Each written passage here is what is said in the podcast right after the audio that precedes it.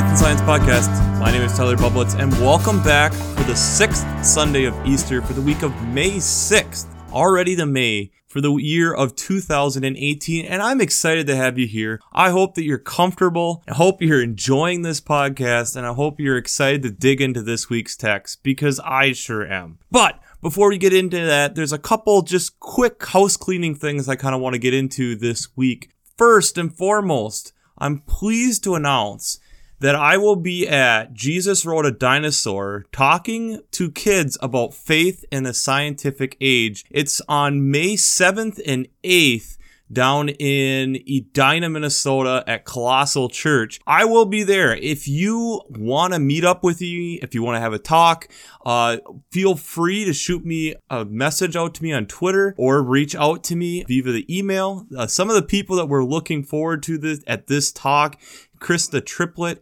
Andy Root. Again, I'm super excited to have him there. Mike McHargue, McHargue, Roselle, Haydée White. Along with one of the ones I'm really excited about is Paul Douglas, who is a meteorologist who has been in the Twin Cities for years. And I know some of those names I butchered, but I'm really excited to learn and see what they have to say, see if there's some different things we can kind of infuse from that conference into this podcast, also to make some connections. But if you're going to be there, I'd be more than pleased to meet up with you and to di- talk with you about some of the things that we've been going through on the podcast. I just want to remind you at this point also that we do have a Twitter. I'm putting out a weekly question. I know this last week again we didn't have any responses. That's fine. But throughout the podcast somewhere we'll have a question of the week and I'd love to hear what your ideas and thoughts are on that. The second and final quick announcement I'm going to make is my standard plug for Working Preacher. If you haven't checked out Working Preacher, because I'm not an ordained minister, I use it all the time to help give me direction on where I'm going. There's between podcasts and commentaries and discussion posts, there's tons of different things you can find on Working Preacher.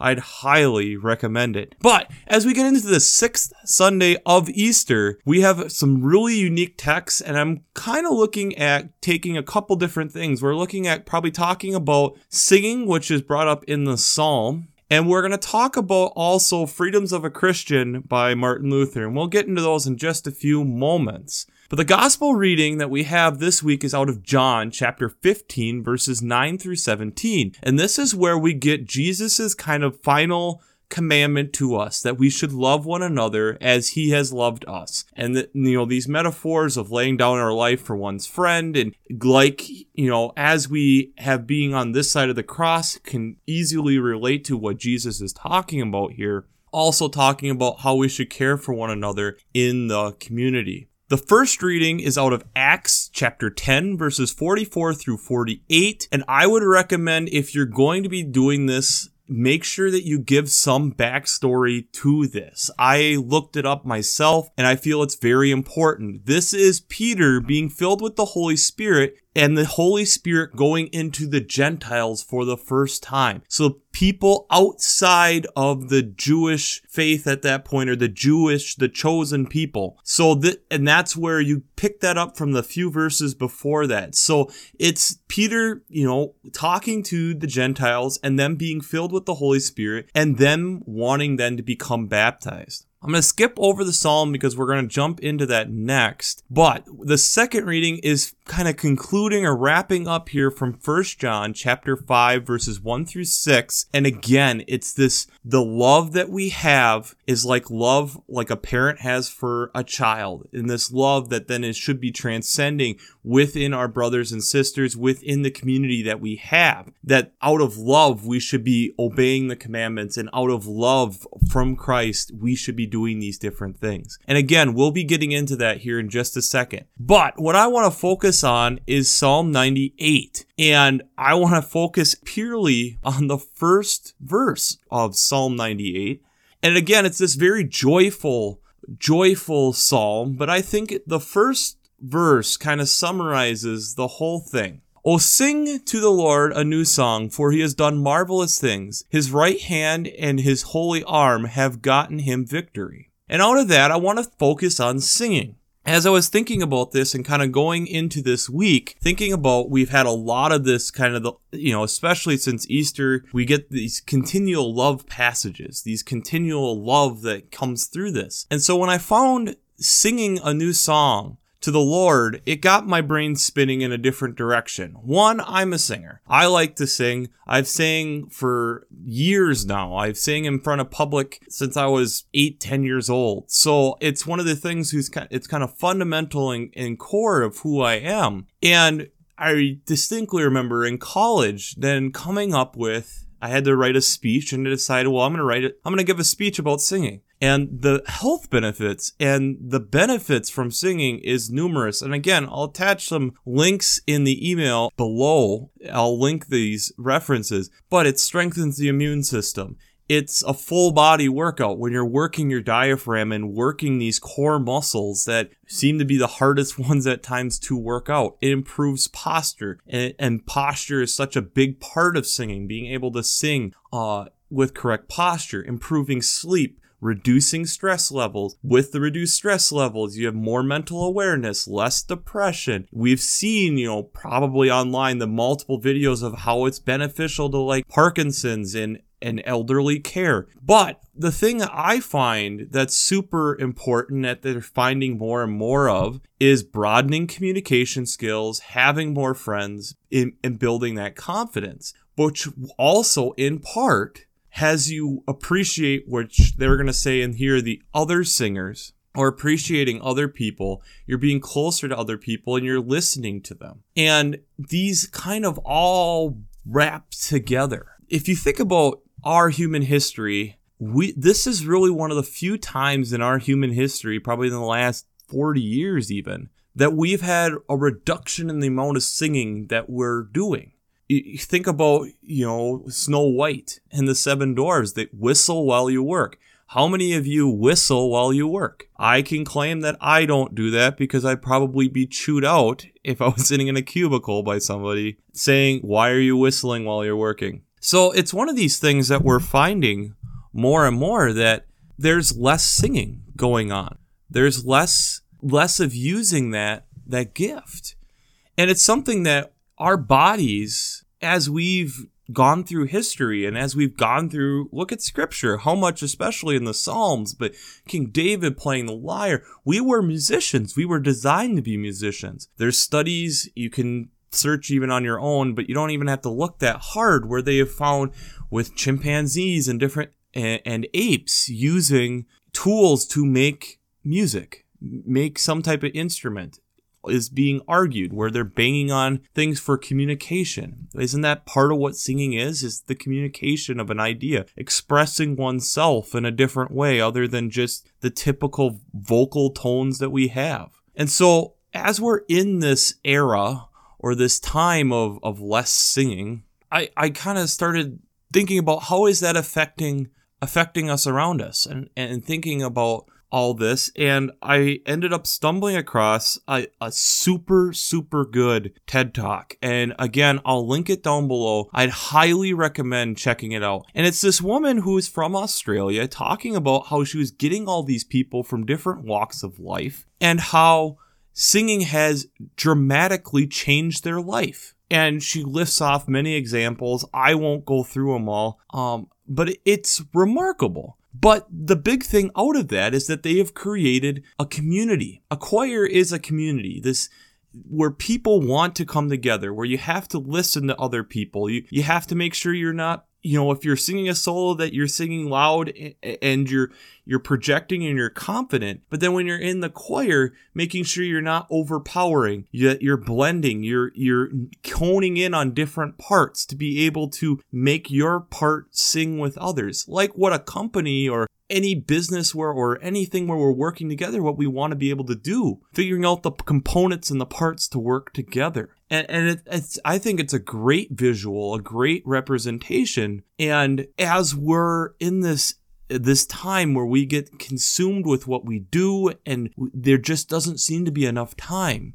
i wonder if singing would actually make us more efficient. I wonder if singing would make us happier and, and, and make us more creative in a, in a positive manner. To be able to express it and, and show the ideas and different things that are going through our heads. But from this, from this community that singing has, the other thing that kind of came up this week that I mentioned was Freedoms of a Christian. And, and, it's by Martin Luther, if you don't know. I would argue it's one of his best pieces that he wrote. Uh, it's been fundamental for me with where my faith walk has gone. And this, the root of it, and I think it's one of the things as a, as a faith community, we need to really work on the whole freedoms of a Christian. So, freedoms of a Christian is described as an inner and outer person type of thing, as Luther describes it. And so, if you want to break it, it's two steps. First, it's your relationship with God, and then and making sure that that relationship with God and that you're communicating back and forth, and that you're communicating back and forth. And it's from that communication at some point you should be filled up every day. And so that, that you're going out and you're sharing that love with others. And from that sharing that love with others, you should be getting love back from others. And that you go back and then you talk to God about that. And it's that sharing of ideas and the cycle continues. Which ties in so beautifully to this new commandment that we get here in John chapter 15, talking about that we should be loving one another that we should be caring about one another. You know, even going back to last week when I mentioned, you know, loving your brothers and sisters, which came out of First John. We we need to be doing these things. We need to be making sure. And the thing I think that's so important that we often miss is you can't do one without the other. You can spend all day on your relationship between you and God, but if you keep that just between you and God, there's a point where you're not fulfilling the mission of what you've been told to do. And then we've been seeing that more and more in Acts with the boldness and, and this faith that we should be stepping out. But in that, we should also be not just constantly, constantly just giving, giving, giving without making sure that you're doing some stuff with just you and God. Just you and God time to make sure that you're getting filled up. It's one of the things as not someone who's not a pastor in a congregation, I think about is how do our pastors get filled up? If our pastors are supposed to be filling up the congregation, what are we as a congregation doing or as lay leaders doing to help the pastor be filled up? And I think it's something as a church we need an, and, and I just used a church as a simple example, but as, a whole, as us in a community, what are we doing? Are we thinking about it that way? And that's where the choir, the singing metaphor is so beautiful. Because when you sing, you can tell how people are feeling. You can hear when someone's sad. You can see it, you, and that and that emotion comes out. When you're joyful, you'll you'll hear it. They'll, there's just in the music, in the way they carry themselves, they'll have that. And as a community, we can embrace both of those and work with both of those to make a beautiful song. Our life is a beautiful song. It is a masterpiece. But there's so often that we try to silence, I feel, the, the noises and the things around us and and we maybe shut up the beautiful no- music that we're trying to make together. How many times do we actually think of our work as music, as a song, as a masterpiece that we're creating with other people to do? As a church community, we should be looking at it that way. We're working together not only with our ch- the church that you're part of, but the churches around us, the churches nationwide, countrywide, worldwide to make beautiful music. That means we need to understand and we need to contemplate, we need to care about one another. We need to be able to sing and express our feelings, express what we're going through. That's what a church community should be doing. That's what a community should be doing. And in a world where I look at myself and look at the millennial group that I'm part of, we're looking for community, but I would also argue we don't know how to do community. And I would look at the church and that there's a lot of people who've experienced a lot of different things that I can't experience because they're gone. The time's gone, the things have changed, but there's a lot of experiences that people have that maybe I don't have that we could share with each other to make this beautiful music. And I would argue that as we work together and as we're expressing ourselves and as we're going out and sharing and then letting that love come back, I think we're going to find a lot of these things that I listed off earlier with the benefits of singing come back. Come back. So, the Twitter question I guess I would be this week is how often do you sing? And is it something that you would like to increase? I know for me, when I was in high school and, and college, I was singing close to seven days a week, and I can't say that anymore. I know I was playing music from probably middle school through college almost seven days a week. And I don't know if I can say that. I know I can't say that anymore, which is sad. And it's one of these things that as I am finding and I'm trying to figure out where this podcast, where so many things in, in my life are going, there's times where I need to stop and, and listen to the music. I need to stop. I need to remember what's going on. And I think for all of us as, as a community, there's times where we can all relate to that feeling. So, are we as a community sitting back and actually listening to the music and making time for the music? Making time for the music. So, I am thankful that you've tuned in and listened this far. I would say if you've listened this far, use the hashtag made it in your Twitter response or email response, and I'd love to hear back from you. It helps me guide me, direct how I can be able to make this a better podcast for all of you. If you're wanting to hear me and more of my singing stories, shoot me an email. If you want to hear more about me walking through the woods and different experiences I've had out there, email me. If you're wanting to hear how does it, you know, you have a specific question, email me. Shoot me a tweet. I'd love to hear it. I'd love to see if I can make this so that's more applicable to you. So we'll end it as we always do. I pray God blesses you through your faith and amazes you through science. And remember to sing this week.